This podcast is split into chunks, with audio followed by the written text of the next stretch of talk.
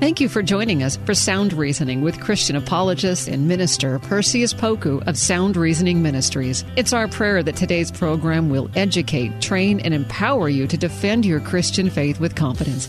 Perseus has his bachelor's in history and a master's degree in apologetics. We hope you enjoy this time of equipping so that you can answer questions to defend your Christian faith effectively. Now, here's Perseus Poku on Sound Reasoning. Welcome to Sound Reasoning. I'm your host, Perseus Poku. On today's episode, we wanted to continue our discussion on the legitimacy or veracity of the New Testament. And a few weeks ago, we had an opportunity to uh, have a special guest on our show who was familiar with the New Testament and gave us information that would help us to be bold in our perception of the uh, New Testament manuscripts. And so, for our guest today, we have the distinguished professor of New Testament at Bethel Seminary in San Diego, California. He's also on the committee that uh, inspects and look at the New International Version translation of the New Testament. Uh, we want to welcome Dr. Mark Strauss. Uh, Dr. Strauss, how are you today? Doing great, Perseus. Thank you. Good to be with you again thank you and for making time for our listeners. And we had such a good discussion last time. We ran out of time. And so for today's episode, we wanted to continue the questions uh, that we didn't get a chance to answer on the last episode. So my first question to you is what was the impetus or reason for creating the new international version of the Bible? Yeah, that's a great question. Actually, it, it arose um, in the 1960s. Um, a man named Howard Long, who was a Christian businessman, was trying to find a Bible uh, to put into the hands of his friends um, that was um, easy uh, or readable. Um, he was using only the King James version at the time, and he realized when he passed it off to non-Christians to, to read, they could not understand it. So he had this vision for a translation. Um, his denomination was the Christian Reformed Church, and um, together he got some business people together, and they they talked to the church, and they commissioned this. Turned into an interdenominational project. The National Association of Evangelicals came along um, in December of 1964. A joint committee was formed, uh, made up of evangelicals, conservative Christians from a variety of different denominations, um, and they commissioned the work it wasn't yet called the New International Version. They didn't have a title for it for a long time, but eventually um, it came to be named and was subsequently published. The um, New Testament was published in 1978. Um, let's see, no, the full Bible appeared in 1978. I'm sorry, the New Testament appeared before that. And um, the goal was to have an English language translation that was both highly accurate to what the meaning of the original Greek and Hebrew said, um, but was also written in contemporary English um, so that it sounded as natural to the modern reader as Paul would have sounded to the readers of his first century church. And so that was the goal, and um, very rapidly the NIV grew in, in um, popularity. It eventually overtook the King James Version in terms of its its popularity and sales because it was a version that was both both accurate but also uh, readable, clear, and accurate. I appreciate that. So, since it's called the New International Version of the Bible, does that mean that there were uh, there was a predecessor? No, no, actually, actually not. There is no international version of the Bible. Though every, every, everyone uses, you know, those those terms, new, international, standard. Uh, there, there's a million different translations with all kinds of acronyms. NIV, ISV, ESV, um, NASB. You know, right. it goes on. It goes on and on. Uh, no, it was it was it's a brand new version in the sense that it didn't it wasn't a revision of a previous version. Got it. A lot Got of it. versions are are revisions, and right. you know, um, the new um, the revised standard version is an origin or a revision of the revised version, and right. the new revised standard, et cetera. But no, this was a brand new translation uh, translated directly from from Greek and Hebrew manuscripts. Of course, they had their eye on other versions. You're not going to ever translate in a in a vacuum, but right. But it was a new version. Mm-hmm. Okay, thank you. And so my next question has to do with an extension of what we talked about last time you and I had a chance to uh, talk about this subject. And the question that I posed to you the first time was um, there are different groups of manuscripts that were found. And uh, we talked about the Western and, and uh, Byzantium Mm-hmm. and the Alexandrian, and I think you mentioned the Caesarean. Is that correct? Caesarean, uh huh. That's right. so, yeah. which groups were used for the New International Version? Right. In fact, the NIV, like, and I should say this is just not the NIV. This is all modern versions with only one exception. The only exception would be the New King James Version. All modern versions use what we refer to as the critical text. Okay. Critical is not meant to be a negative term. Critical means that it is that text is derived by using the tools of what we call textual criticism. Textual criticism is the goal of determining the original text of Scripture. We have something like 5,000 manuscripts, handwritten copies of parts or whole of the New Testament. No two of those are exactly alike. So, how do we work back and find what the original author wrote if we have different, uh, minor different reasons, nothing major or significant, but minor different readings in these different manuscripts? And that, that science and art is known as textual criticism. And so, any, any version that is derived using textual critic is called a critical version. That that's what it means. So it's Okay. not a negative term. It's just Okay. used. Now, if you if you use the rules that scholars have developed for trying to figure out how um, scribes um, accidentally and intentionally change the text, Mm-hmm. you come up with a text that ends up being quite close to the Alexandrian family of manuscripts. So, most scholars, the vast majority, both liberal and conservative, conservative as well, would argue that the Alexandrian family of manuscripts is closest to the original. That doesn't mean all the readings in the Alexandrian family are right. Right. So the NIV is based on um, an eclectic text, a text derived from using the tools of textual criticism. It's it's called you know it's a standard critical text. There's two major editions of it. One is by the United Bible Societies. Um, the other is called the Nestle Aland text, and those two texts are essentially the same, and they're both based on trying to determine from our earliest possible manuscripts what's the correct reading. Thank you for that. Sure. My, my next question um, stands out very clearly um, when one does a study of the New Testament, especially using the New International Version, and that's um, John chapter 5, uh, verse 4.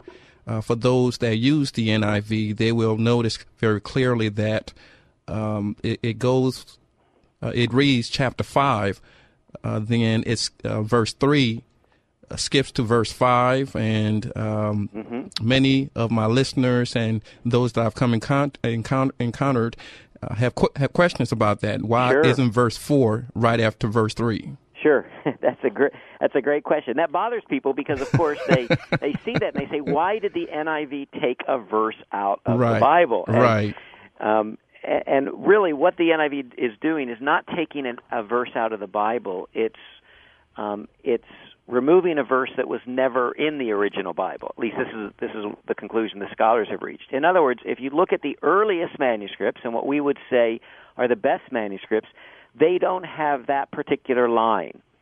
Um, now I say line because remember, none of the original manuscripts had verses. The verse divisions, the Right. chapter divisions, are something that were added much later. So there were no verses, there were no chapters, there were just sentences and paragraphs and so forth. And so our earliest manuscripts do not include that line. It was added for one reason or another by a later copyist. At least that's the conclusion scholars reach. So what happened is when the verses were put in, that line had already been added in some manuscripts.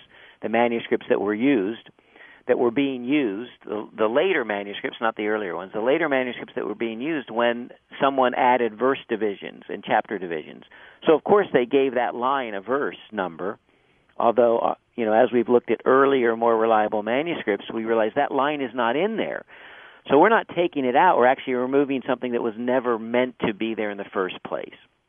Now, of oh. course, this can be disputed. Scholar, some some could say, "Oh no, we think that line should be included," and that's why we put it in a footnote. got it But but our earliest and most reliable manuscripts don't have it, so we don't believe it was part of the original Word of God. The the verse divisions are not inspired; they they were added much later. So that brings me to another question then. If a, text or manuscript is very early, uh, does that necessarily mean that uh, it was part of the original? Right. That's a great question because does early always mean better? And of course, we would say no, not always. I mean, a, a you know, a, a, there could have been a bad copyist quite early on who made made a lot of mistakes. So, age is one factor to continue, but to consider. But we have to consider other factors and the other factors we consider are those rules that I was talking about rules of how do copyists tend to make mistakes. So we've mm-hmm. developed a lot of rules to, to try to figure out how they would normally make mistakes and then work backwards to the original. So if a if a reading, let's say the absence of that verse is one particular reading, if that reading comes in both the it's absent from the earliest manuscripts, but it also um, seems to have been added by a later copyist, by a later scribe, because of the rules would suggest that this was added to smooth over a difficulty, for example, mm-hmm. something like that. Then we would say, well, th- that's both external evidence, the manuscripts themselves, plus internal evidence would suggest that this is a later reading. So it's more it's more than just age, though age is a big factor. It's not the only factor. Got it. So my next question deals with Bible translations and um, I'm always asked which Bible translation do you recommend or is the best? So I've posed that to a, a, number of New Testament scholars, and I want to give you the courtesy to respond to that. Sure. Which Bible translation do you recommend? Well, you know, I always tell my students the best Bible translation is the one you'll read. You know? so, so if if you don't read it, it's not worth anything. Right. So, so, so I would say, you know, if, if people grow up, I grew up with the New King James version. Uh-huh. You know, I that was the the version that I not the New King James, but the original King James version, mm-hmm. and I memorized it and know it, you know, passage by passage by heart. Right. And so um, it's a great Bible. Now, I, I tend to use a more modern version now because that's the way people speak. But um, if you love a particular version, I would say read that version. There's nothing there's nothing wrong with reading it. Um, the, the differences are minor. You're going to get the truth in any any solid Bible translation, and the vast majority are, are well done. Um, having said that, I do use the NIV as my preaching and teaching Bible, and primarily for my for for devotions. I think it's a good balance between a highly idiomatic um, translation and a more literal translation. It's a good, it's good written in good, clear English, but it's also highly accurate. But I always do also tell my students that they should use more than one. It can be enormously beneficial right. to read and examine and compare translations. Comparing translations is almost like having a commentary in front of you because you see what what whole hundreds of scholars have decided based on the best best evidence and so you can see, you know, a passage might mean might have a question of interpretation. Could it mean this or could it mean that? Well, if you read two different translations, you're likely to see both possible meanings or some different nuances of possible meanings. So having more than one version is is like having extra study uh, Bible study tools in front of you. Excellent, excellent. So um, in terms of the so-called lost books of the Bible that we hear about on the Discovery Channel or the History Channel, uh, can you comment on that for our listeners? Sure, sure. Yeah, we talk about the Gospel of Thomas, for example, mm-hmm. or the Gospel of Judas, which was a, a so-called lost gospel that was discovered not so long ago. Well, I, I always tell my students these are not lost gospels. Actually, um, in fact, they're not lost. I've got them in my office. You can come see them. They're they're called the apocryphal gospels, and we've got them. We've had them. The vast majority we've had for centuries. They're right. not lost gospels. They're rejected gospels. Right. They're right. gospels that the church realized weren't part of the inspired Word of God, and they and they realized they weren't written by the original authors that claimed the Gospel of Peter the so-called Gospel of Peter was not written by Peter. Everyone agrees on that. Even right. liberals agree on that. The Gospel of Thomas was not written by Thomas. The Gospel of Judas. These are later Gospels written by usually heretical groups, you know, right. false Christian movements. Not always. Some of them are actually Orthodox. I right. mean, their their their beliefs would not be out of touch with the the teaching of the apostles. But they're written later. They're written by um, they're written false. They're falsely ascribed to apostles when the apostles didn't read, write them. They also really don't have the same prophetic power. I mean, I I tell my students, you don't need to be afraid of these gospels. Go ahead and read them, and you'll see that they're just not the same. This is not God's word. This is not inspired by the Holy Spirit. But yeah, so I would. It's always funny when you see the lost books of the Bible because they're always books that we've had for centuries. Um, but the church rejected them because they were not inspired scripture. So, in terms of uh, your statement that uh, the church rejected them, uh, what how, what was the vetting process in terms of trying to determine uh, that these Yeah. particular writings were uh, not inspired by the Holy Spirit? That, that's another great question because it wasn't. You know, I don't know if you read the Da Vinci Code or book books like that. Yes. The, the Da Vinci Code ba- said basically there were you know 80 or so gospels all vying for authority, and, and they chose the four that would fit their theology the best. Well, that's historically that's simply nonsense. That's simply wrong. Our four canonical gospels, the gospels in our canon, that is Matthew, Mark, Luke, and John, the gospels in our Bible, um, were the only gospels written during the first century, the only gospels that had connection to the apostles.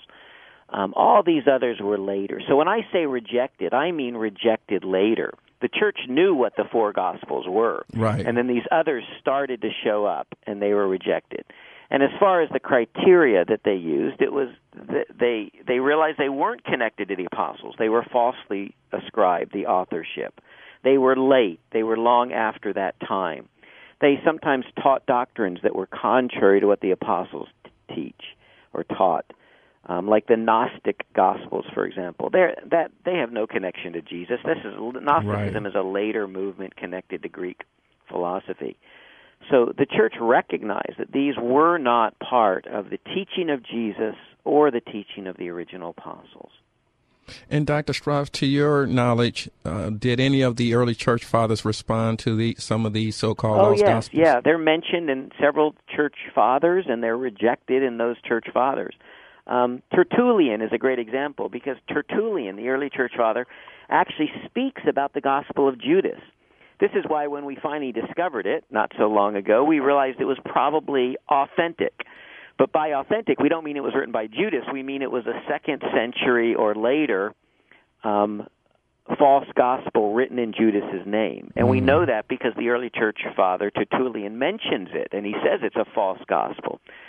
So we we do know that they you know be, beginning in the second century AD, the 200s is what we're talking about here. Right. Um, these gospels started to show up, and the church fathers would occasionally comment on them as being, you know, false and and not connected to the apostles. So you said the 200 AD was uh, uh, was it a third century or in the Yeah, 100s? you know, yeah, I'm sorry. That the 200 would be the beginning of the third century. So between 100 and 200 would be the second century. Okay. So probably, yeah. Thanks for catching that. You're right. um, in the middle of the 150s, or uh, you know, that's the Gospel of Thomas is probably dated to the middle of the second century, and that's most scholars think that may be one of the earliest of the apocryphal Gospels. But the second century runs from 100 to 200. Yeah. Okay, and then my next question deals with the uh, with with commentaries. Uh, I know, or I've spoken to a lot of Sunday school teachers who um, are very dedicated to their teacher's edition commentary on a particular passage. What are uh, what recommendation would you give our listeners in terms of the usage of uh, commentaries? Yeah, that's another good good question. I think I think we need balance in this issue because I'll hear some people say they'll say you should not use commentaries. You should you should read the Word of God, not listen to the words of man. You know, and commentaries that's just someone's opinion on the text. Well, no, that's an over. I mean, that's an overreaction. You should never let commentaries replace your reading of the text. Uh, you know, read your Bible first, but but certainly um, the Bible translation you're using itself is done by scholars trying to determine what the original Greek and Hebrew meant. So it's a commentary of sorts that way. So commentaries are helpful tools to help us better understand what the text actually meant. And in most cases, that commentary is going to be written by a scholar who spent years studying the original languages, studying the history, studying the background. So, so it's a helpful tool. Uh, to those who reject commentaries, I'd ask, would you ever ask your pastor about the meaning of a text? Or would you ever ask your Bible professor or Bible teacher the meaning of a text? Well, of course we would, because we know that they've studied it and they've studied the history and culture and context. And so consulting a commentary is just like asking an expert who's studied this text what they think the meaning is and, and the reasons for that interpretation. So we should not let you know commentary reading replace our study Bible, our, our study of the Bible, but we should use it to supplement it, um, and then compare more than one commentary. You know, don't always be following just one particular individual's perspective.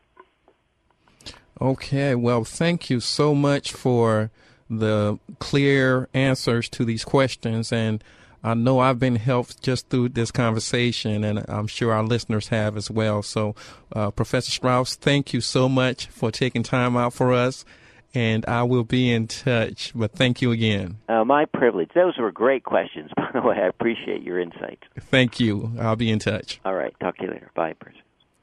Uh, that is uh, Professor Mark Strauss uh, from Bethel College or Seminary, and we thank him for his uh, response to these uh, questions to edify us and to help us uh, know which translations to consider, especially the New International Version. We thank him for the historicity and the background of how it originated. And as always, we want to encourage all listeners to uh, be studious and to not only read the Bible, but to study the Bible. For as First Peter reminds us that we should always be ready to give each man or woman an answer, a reason for the hope that lies within us, and to do so with gentleness and respect. Uh, just today, I heard a story that uh, was really troublesome, but in the end, it was victory for the uh, protagonist. Uh, there's a gentleman who worked at Walmart, and he always greeted his uh, customers would "Be blessed." And uh, soon someone complained, and Walmart told him he couldn't do it anymore. But uh, the community gathered and uh, responded and said, "No, we enjoy him telling us to have a blessed day." And Walmart recanted, and we praise God for all these victories. And like him, we want you to stand stand up for the truth, stand up for what's right, and continue to uh, be a beacon for your home and community. And we always thank you for praying for us, and we encourage you to become a financial sponsor of ACE Apologetics. And we thank God for this opportunity to share with you all and to uh, be part of the co laboring group for Jesus Christ. So please remember to do for the truth what others do for a lie. And may God continue to bless each one of you and the ministries that you're involved in. Thanks for listening to Sound Reasoning with apologist and minister Perseus Poku from Sound Reasoning Ministries. It's our prayer that today's lesson has equipped you to share and defend your Christian faith with boldness. Sound Reasoning Ministries offers training in apologetics, biblical studies, and systematic theology. Join in on discussions on Facebook at Sound Reasoning Ministries. For more information about the ministry, to send an email, ask a question, or support the ministry, visit online at srministries.org. That's srministries.org. Listen again next week at this same time. And remember, Titus 1 9 says, Hold firm to the trustworthy message as has been taught, so that you can encourage others by sound doctrine and refute those who oppose it. Sound Reasoning Ministries, srministries.org. tired of parenting advice and news headlines that are more confusing than assembling IKEA furniture, we've got just the podcast for you. My dear friend Abby and I are here to help you navigate the parenting roller coaster. Should your kids be on social media? What should you tell a friend facing an unplanned pregnancy? These are just some of the many questions we tackle on our podcast. Subscribe to The Real Deal of Parenting wherever you find your podcast.